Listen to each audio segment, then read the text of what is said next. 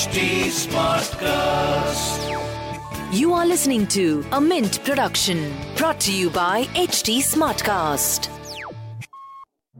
Good morning. You're listening to Mint Business News with me, Gopika Gopakumar. Here are the top headlines this morning. Billionaire Rakesh Jhunjhunwala and Bofa Securities Europe bought shares on India's largest publicly traded television network Zee Entertainment Enterprises on Tuesday. Jhunjhunwala's Rare Enterprises and Bofa Securities bought around 5 million shares in Zee. The shares of Zee surged 40% on Tuesday, highest jump since trading started in 1993 after its investors sought the removal of three directors, including the company's chief executive officer. Vistara, a joint venture between Tata Sons and Singapore Airlines, said that the airline's chief commercial officer Vinod Kannan will replace Leslie Thng as the chief executive from 1st of January 2022. After leading Vistara for more than 4 years, Leslie Thng will move, move on to take up a senior appointment with Singapore Airlines.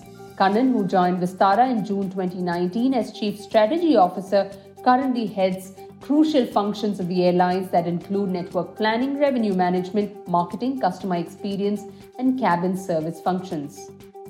Zomato co founder Gaurav Gupta, who headed the food delivery firm supply vertical, resigned on Tuesday after a six year stint. In an internal mail to employees, Gupta announced his decision to quit. His decision to step down comes days after Zomato shut down its grocery delivery and nutraceutical businesses after running pilots for months.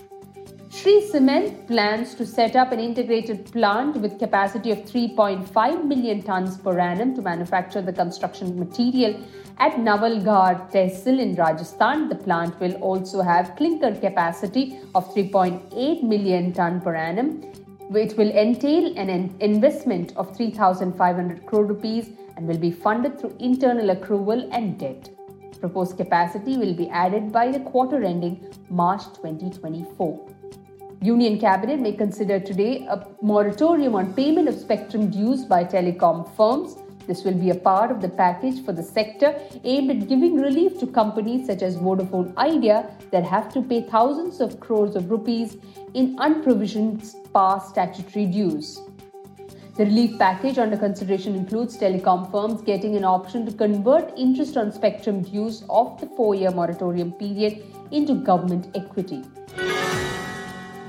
Moving on to markets, Sensex Nifty may open higher in trade today. Global equity markets and US bond yields fell after data showed inflation cooling in the United States, raising fresh questions on when US central bank will begin tapering of its asset purchases.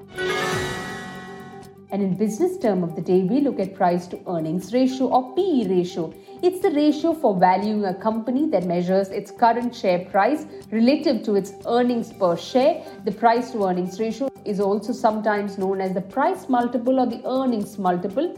P ratios are used by investors and analysts to determine the relative value of a company's shares in an apple to apple comparison.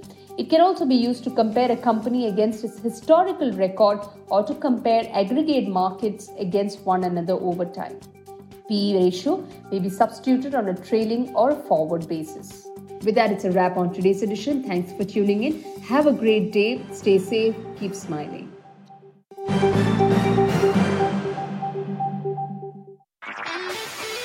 This was a Mint production brought to you by HT Smartcast. HT Smartcast.